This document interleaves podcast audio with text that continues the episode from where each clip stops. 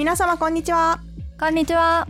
この番組では文系ネガティブのリリコと理系ポジティブののぞみがカジュアルに人生のヒントになる情報をお届けするトーク番組です。はい。今週はですね自己肯定感のお話をしたいんですけどもはい。自己肯定感って結構聞く言葉だと思うんですけどうん。どういう意味かっていうのを自分の言葉で説明しろって言われると意外と分かんなくないですか？うん。どんな意味合いで捉えてますのぞみさんは？意味合いはわかんないけど自分が判断するときはうん。周りの目気にしすぎてないかとかうんうん。自分がちょっとマイナスに思ってることって客観的に見て本当にそうなんだろうかみたいな視点で自己肯定感は測ってる。へえそんなあ基準が自分の中にあるんですね。うんうん。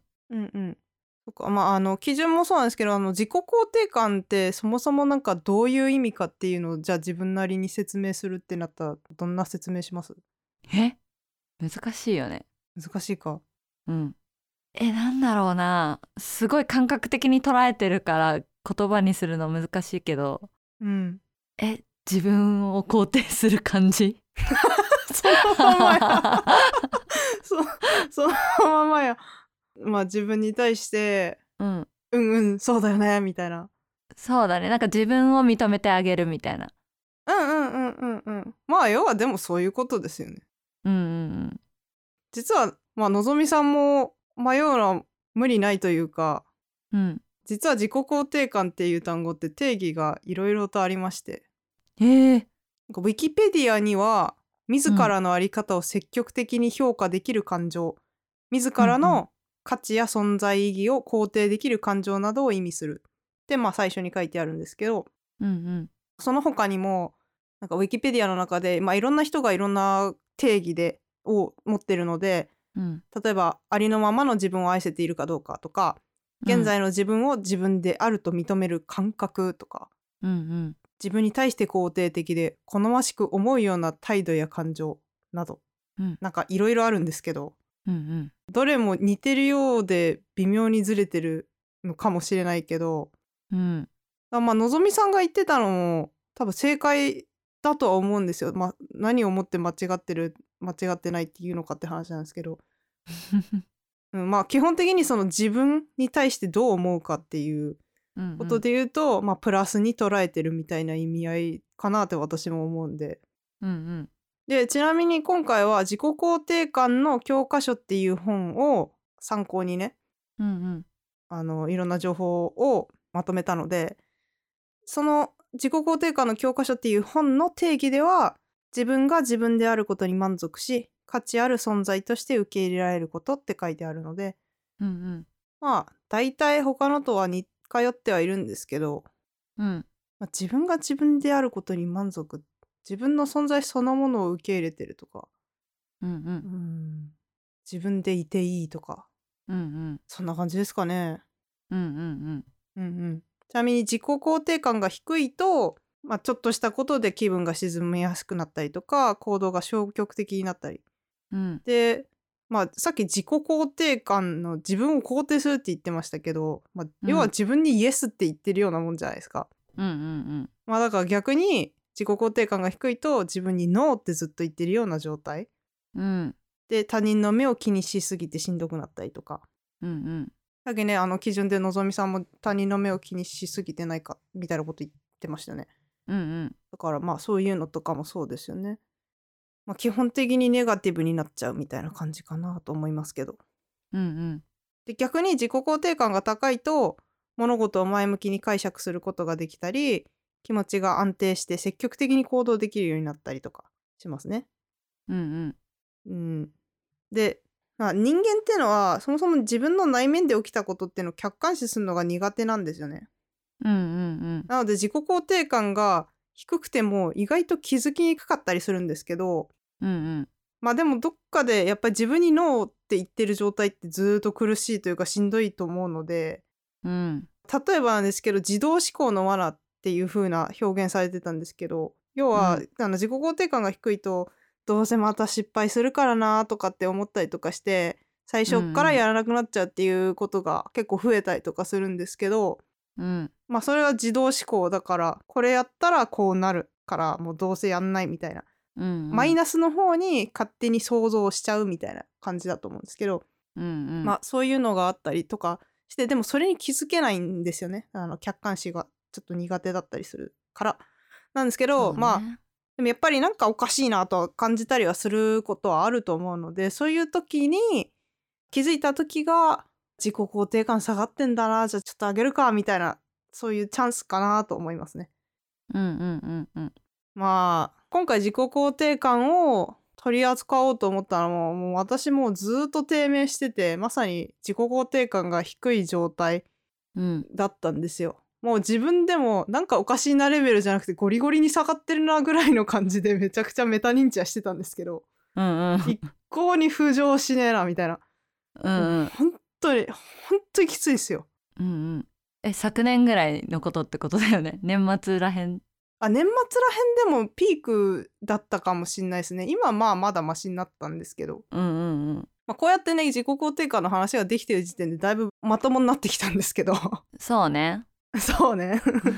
やばかったですよ。うんうんうん。まあそれはちょっとあの後半で話しようと思うんですけどまずあの、うん。自己肯定感っていうのも実はパートに分かれてると。6つから構成されてるってこの本の中では書かれてるので、まあ、まずそこから説明していきたいんですけども、はい。自己肯定感と自尊心とかって結構似た感じで捉えられてる人も多いんじゃないですかね。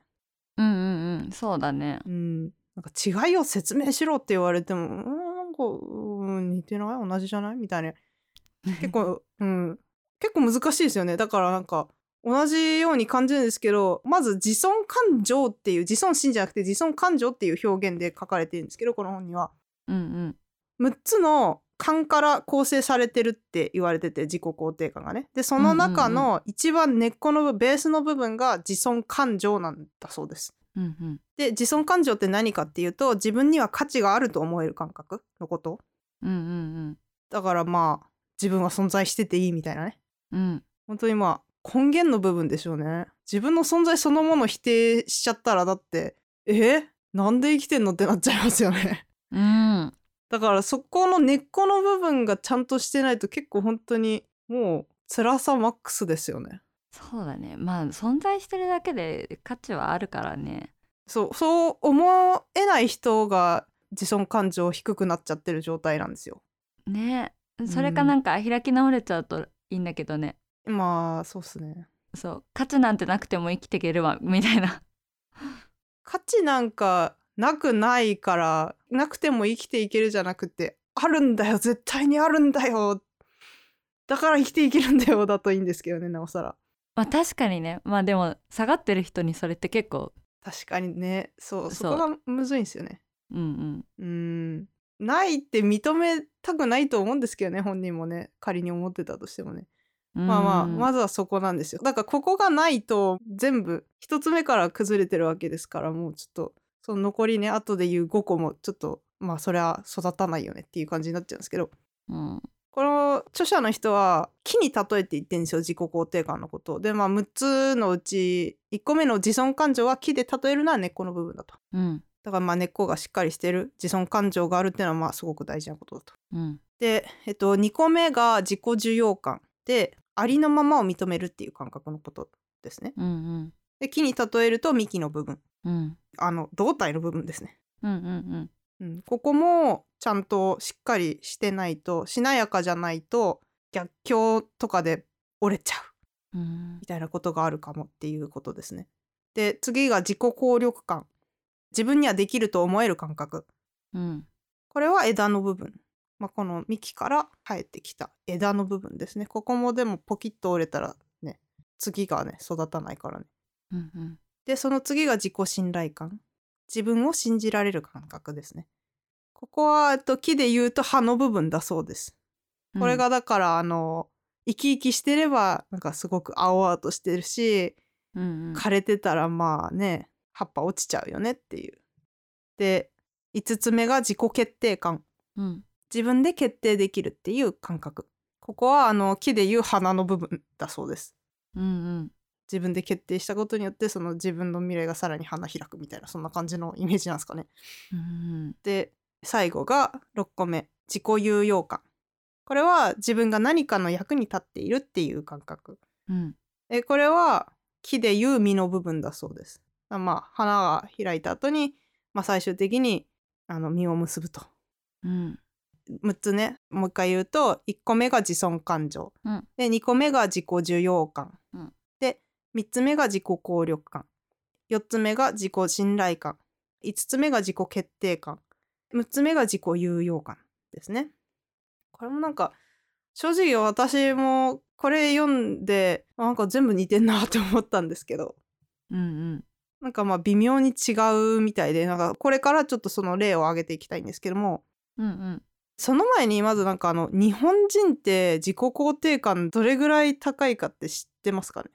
いやそんなないんだろうなっていう想像はしている。うん。まあなんとなくみんな肌感覚でそう思ってる人多いと思うんですけどうん。10年前の2013年に行われた内閣府による調査なんですけどうん。まあこれ若い人13歳から29歳を対象にした意識調査なんでまあ若年層であるんですけどあのうん。日本韓国アメリカドイツイギリスフランススウェーデンの7カ国うん。を対象に調べた調査で自分に満足してるっていう質問に対して世界うん。の他の国はね日本以外の国はだいたい満足してるって答えた人が780%ぐらいだったのに対してうん。日本は45%しか満足してるって答えてないんですよ。低いね。でもう一個自分には長所があるっていうふうに思ってるかっていう質問に対してうん。スウェーデンと韓国以外の国はもう90%ぐらいなんですよ。うん。でまあスウェーデンと韓国はまあちょっと低くて70%でそれに対して日本は69%うん。まあそこまであのさっきの質問に対して差はないんですけどそれでも一番下なんですよね。みんな長所あるでしょそりゃ。だって表裏一体なんだからね。長所も短所になり得るし短所も長所になり得るから長所持ってない人だっていないと思うんですけど、うん。69%しか持ってるって思ってないんですよ。それって結構悲しいですよね。ね。うん、だからまあやっぱり日本人でもともと自己肯定感がうんまあ低めのお国柄なのかなっていう感じなんですけども。うん。それを少しずつなんだな育てていくしかないと思うんですよね。だって楽しくないじゃん自己肯定感がねある程度高くないと。うんうんうん、なので、まあ、さっき言った6つの例を出してで、まあ、それに対して本当に軽い対策ですけどを少しずつ出していこうと思います。うん。うんでまず1個目ね。他人と自分を比較している時は自尊感情が低下してると。うん。これよくあると思うんですよね。でも他人と自分を比較することなんてしょっちゅうありません？まあこの年になるとねもうほぼないね。まあね若い人の方がやっぱり自己肯定感はそういう意味でも下がりやすいのかな、SNS とかめっちゃ見るのもその時期だと思うしね。うんうんううんんまあなんですけどまあそうやってまあ自分と他人を比較して落ち込んでるなって気づいた時には他人を比較するんじゃなくて理想の自分をイメージしてみるとうん。いいと思います。うんうん。そう。比べるなら自分にしましょう。で次。自己重要感が低下している時のサインは人の目が必要以上に気になる時ですね。うんあの人に嫌われてたらどうしようとかうん。悪く思われてそうだなとか、うんうん、でそういう時はまあイフゼンプランニングうん。っていうのがあるんですけどこういうことがあったらっていうのが if ででそれに対して〇〇すると。うんうん。例えばわ悪口を言われてるって思ったらそれに対して相手の思考はコントロールできないことを思い出すとか、まあ、そういうふうにもうあらかじめ決めとくんですよね。うんうんまあでもそれも自動思考っていうのが結構あると思うんでそこにまず気づくことからだと思うんですけどね。そうね。うん当たり前すぎて気づかなかったりするんでね。なんかあーまたこの人に悪く思われてるのかなって思った瞬間にまあい繰り返してるとねやっぱもう慣れちゃうからねなんですけど、あ今これ思ってた。あじゃあそうだそうだ思い出した。気にしない気にしないみたいな、うんうん。そういうのをまあ繰り返していくっていうことですね。あとはもう一個はエクスプレッシブライティングっていうのがあるんですけど、うん。まあ、それは感情を紙に書き出すっていううんうん。可視化して、まあ、自分の思ってることを書き出すっていうのは結構効果があるんですよね。うんうん。うん、なのでまあ自分の誰にも見られないからねもう好きに書きなくていいと思うんですけど、うん。まあ、A4 の紙とか用意して自分が思ってること全部バーって書いたらあーそっかこうやって思ってたんだね。紙に書いて書くと結構違って見えるねとかそういうなんか新しい発見があるかもしれないのでね。うんうんはい、で次3つ目が自己効力感ね、低下してる時のサインはあできないって思ったりとかよくしてる時ですね。うんうん。自己効力感はね結構ダイエットと関係あると思うんですけどね。まあ女性の場合は特にねなんかダイエットとかって結構難しいじゃないですか言うても。うん。簡単ではないです簡単に痩せるなんていうのはもう全部嘘だと思ってるんで。そうそれに対してまあハードル高いって思いすぎちゃってあできないうーんまあもう自分にはもうできないっていうふうになんか思うことが多かったら、まあ、自己効力感低下してるかもしれないです。うんうん。まあ、それに対してやっぱりね私とかすごくねよくわかるんですけどね。理想をね高く持ちすぎるんですよね。できないって思うっていうことは。そうだね。そう。それに対してやっぱりできるっていうもう寝ててもできるしちょっとでも動けばすぐできる。そんな労力全然かからないみたいなね本当に小さいステップにしてその目標設定をしていくっていうのが自己効力感の向上につながりますね。うん。もうほんとちっちゃいのでいいんですよ。ダイエットだったらまあ、8時以降に食べないとかもっとすごい人だとなんか6時以降に食べないとかそういう設定してる人とかいるんですけどうん。そんなんじゃなくていいですよ。自分の生活習慣からうん。見てこれぐらいハードル1個減らしたらいけそうだなぐらいのね。うんじゃあ12時に食べちゃうことが多いんだったらじゃあ11時以降に食べないようにするとか。うん。あとはまあ腹筋を10回だけやるとかね。10回ですよ、できる。できる。そんな感じで小さな達成感を積み重ねていくと。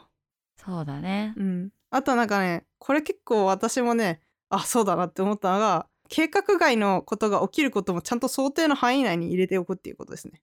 うんうん。例えば腹筋10回簡単でしょ？できるって思ってでもそれすらできなかった自分。あーやっぱできない。ってなっちゃうかもしれないんですけどうん。そうじゃなくてあまあそれぐらい疲れてたんだな。もうそれぐらい一日頑張ったんだな。そういう日があってもいいじゃん。ぐらいのうん。気持ちでいたら心が一回の失敗でポキって折れることもないのかなっていううん感じですね。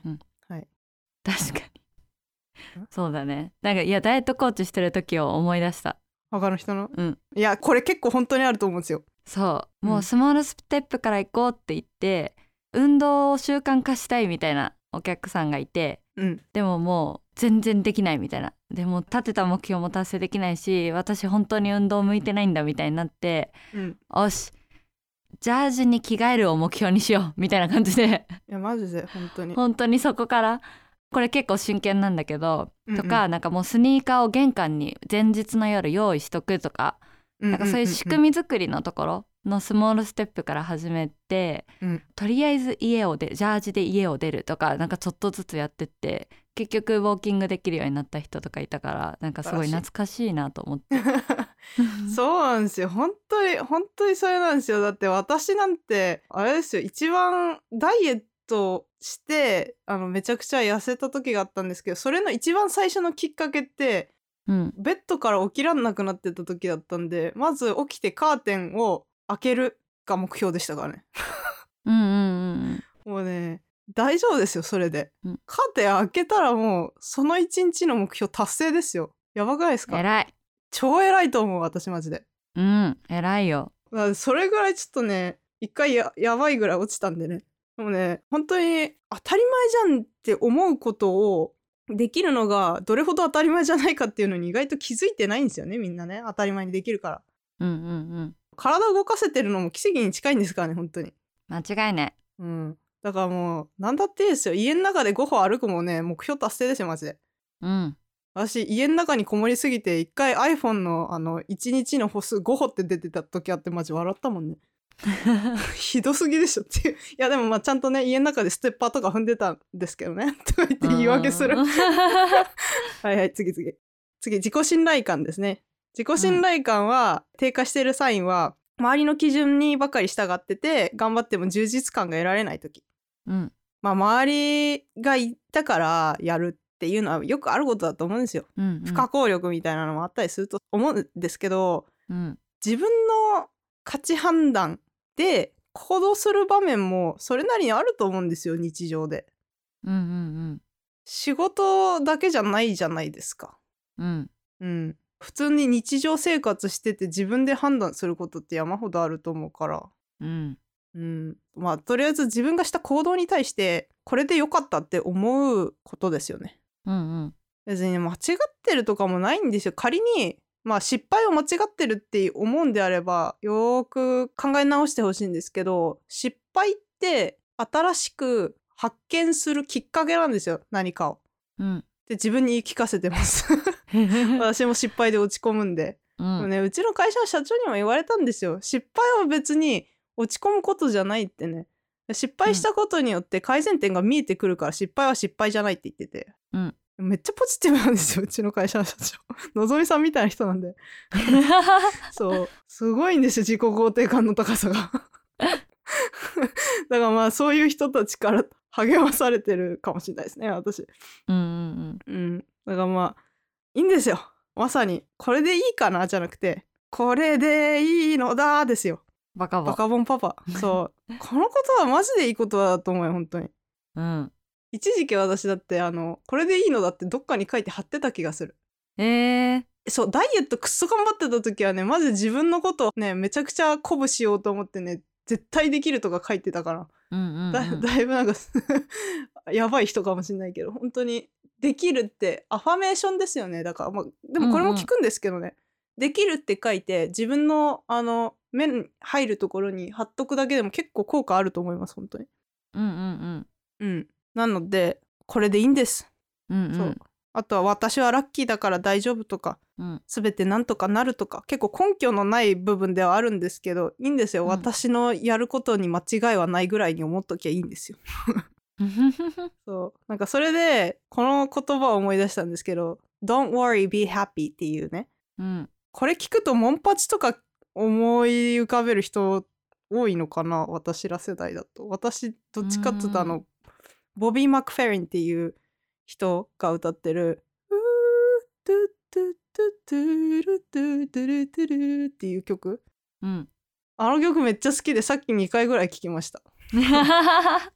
そう。ペンタトニックスもカバーしてるんですけど。うん。そうめっちゃ好きなのこの曲。定期的に聴こうと思います。えー、聞いてみよそう。あとねこの言葉でもう一人ね言ってる人を私は思い出したんですけどううん。松岡修造ですねうん「Don't worry. Be happy」つって。言ってる10年ぐらい前なんですけどなんか受験生とかに流行った時期があったんですよ、あのカレンダーとか出てたじゃないですか。ああ出てた。ごめん。あのあれだと思ってた。中山きんに君と今間違えてたずっと。あ全然違う全然違う。違うよね、ま、でごめんちょっと近いけど違うよねだいぶ。ごめん。そう流行ってたあの、うん。全力で応援してくれるサイウェブサイトとかあったよね。自分の名前入れると。あそんなあったの。ちょっと見たかったな、うんうん。知らなかった。あったあった。いやちょうどだから私たちの世代が受験生ぐらいの時に流行ってたんで多分ね、うん辛い気持ちで受験を乗り越えようとしていた私たちと同世代の受験生が、ね、めっちゃ励まされてたんですよ松岡修造に。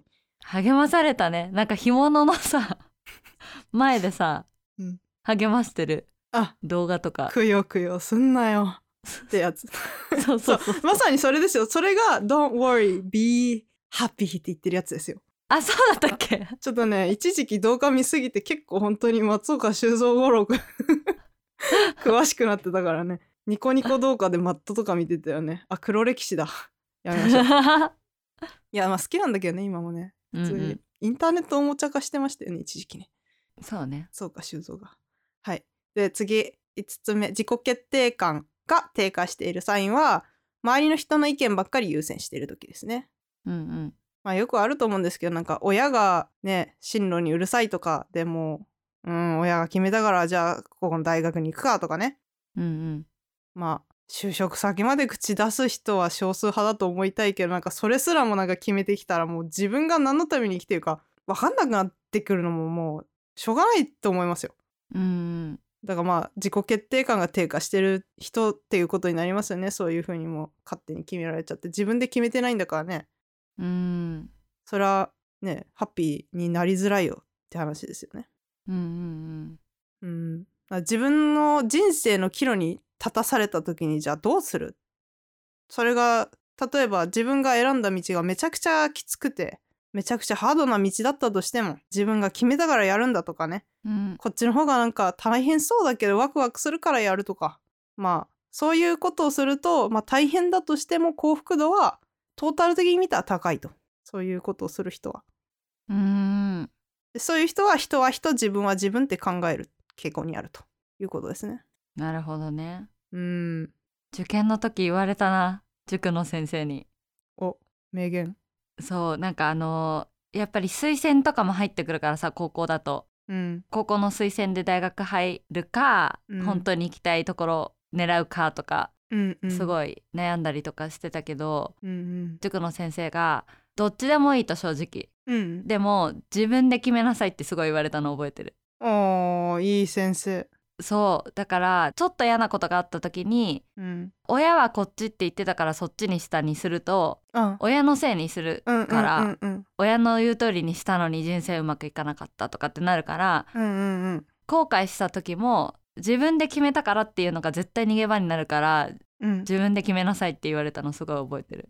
まさにそれですよね本当に。うん。そう。なんか他人に決められたところを選ぶってことは多責傾向になるしまあもっと言うと自分の人生に責任持ってないっていう言い方もできるんですよね。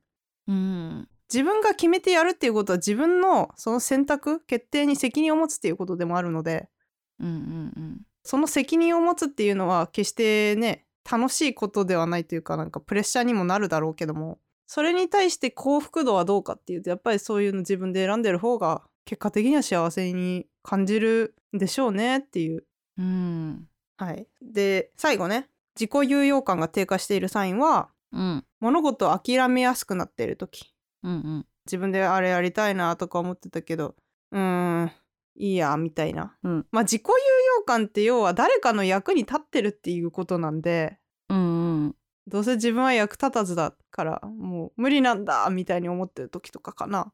うん。私なんかもうこれめっちゃありましたよマジでずーっとデザイナーになりたいのになんかデザイナーに無駄にハードルを上げてたんですよ自分の中で。うん。勝手になんか神格化してて。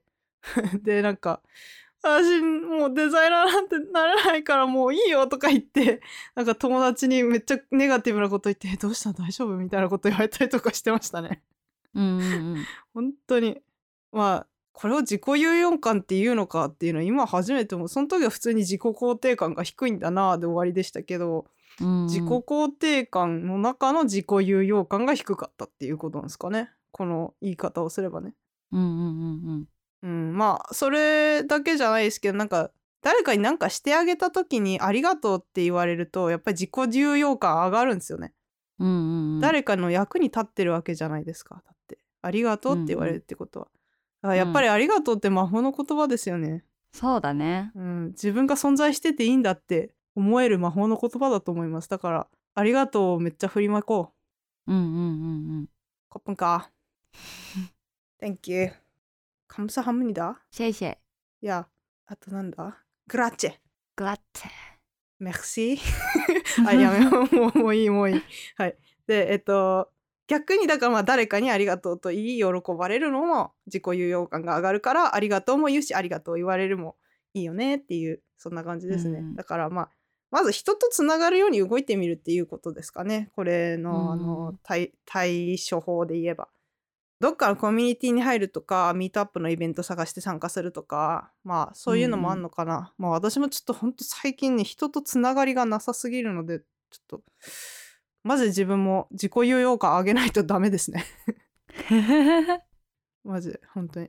えーあとなんかまあこの6つのね勘に合わせてまあ少ないですけどまあ対処法を言ったんですが他にもまあ、うん。できることは山ほどあるしうん例えばまああの本当に軽いもので言えばセルフハグとかうん。うんもそうですしなんかちょっと軽くね自分を一回あの腕が回る範囲でギュッとしてみるとかねまあきっしょって思うからやらない人もいるかもしれないですけど意外とでもねこれもね効くっちゃ効くと思いますよ。あとはまあ1分マインドフルネスとか、うんうん。まあ、1分と言わず30秒とかでもいいんですけどとりあえずなんか今ここに少しでも集中できる瞬間を作るとか。うんうん。あとはまあできたことを日記に書いてみるとかね。うん。あのエクスプレッシブライティングにもちょっと通じると思うんですけどやっぱり書くっていうのは結構効果があるんですよね。可視化するっていう意味で、私よく日記にはこれやってるんですけど、うん。本当にしょうもないことしか書いてないですよ。今日ゴミ出したとか。うんうん。これ作ったとか、うん。ゴミ出すのだってだるいんですよ正直。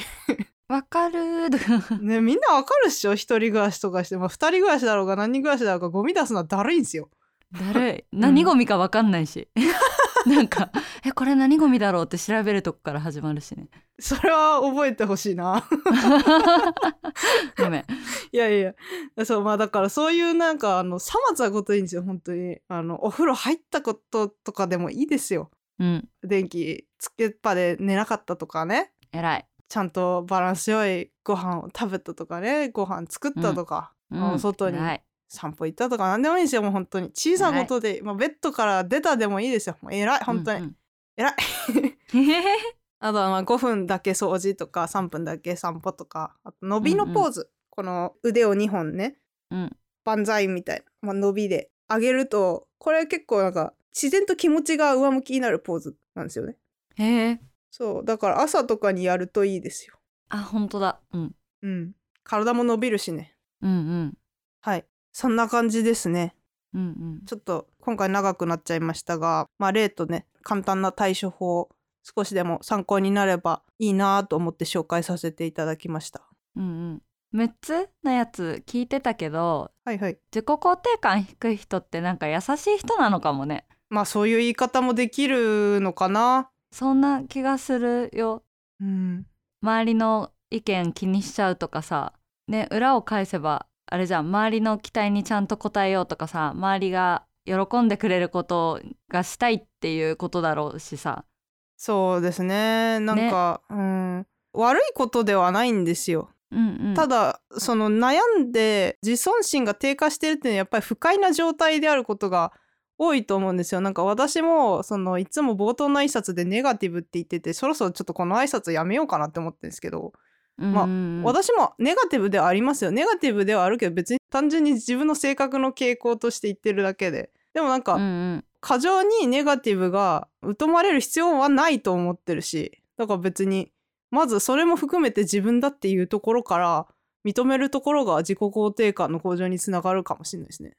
そうだね。まあなんかあの自己肯定感高い方がいいって思われがちだけどなんかそういうわけでもないのかなと思って、うね。まあ低くても高くてもなんて言うんだろう。自分が心地いいのが一番なんじゃない？そうそうそうそうそう。そうすごいうんぼわっとまとめちゃったけど。いやいやあ本当にその通りだと思うしなんかうん。自己肯定感が高いのがいいっていうのはそもそもその生きやすいからなんですよ。だから別にすっごい高くなくても自分にとって心地よければそんなに高くなくてもいいと思う、ただまあ低い状態だとやっぱり得てして不快な状態になることが多いと思うから辛いと思うんで単純うん。にその辛さを取り除くために少し上げた方がいいかもねっていう提案をしてるだけなんで。うんうん。あ自分自身がすごく身に持ってあの 感じてることだからまあそう感じる人もみんな同じ人間だから多いと思うから言ってるわけなんですよ。うんうん。そう。だからまあ結局行動を起こして変えていくのも自分次第なので少しずつでいいですよ。まずはねあの私みたいにカーテンを開けるところからやってみきましょう。はい。本当に小さいことでいいです。はい。うん。うん。じゃあ頑張っていきましょうね。はい。はい、えー今回は以上です。最後までお付き合いいただきありがとうございました。ありがとうございました。このエピソードであなたが得たヒントや感想を人生のヒントタグで教えてくださいお願いします。番組の Twitter、Instagram やってます。フォローお待ちしております。最後に質問や要望などがございましたら lifehints.podcast.gmail.com またお便りボックスまでぜひご連絡ください。それではまた次回のエピソードでお会いしましょう。皆様良い一日をお過ごしください。さよなら。バイバイ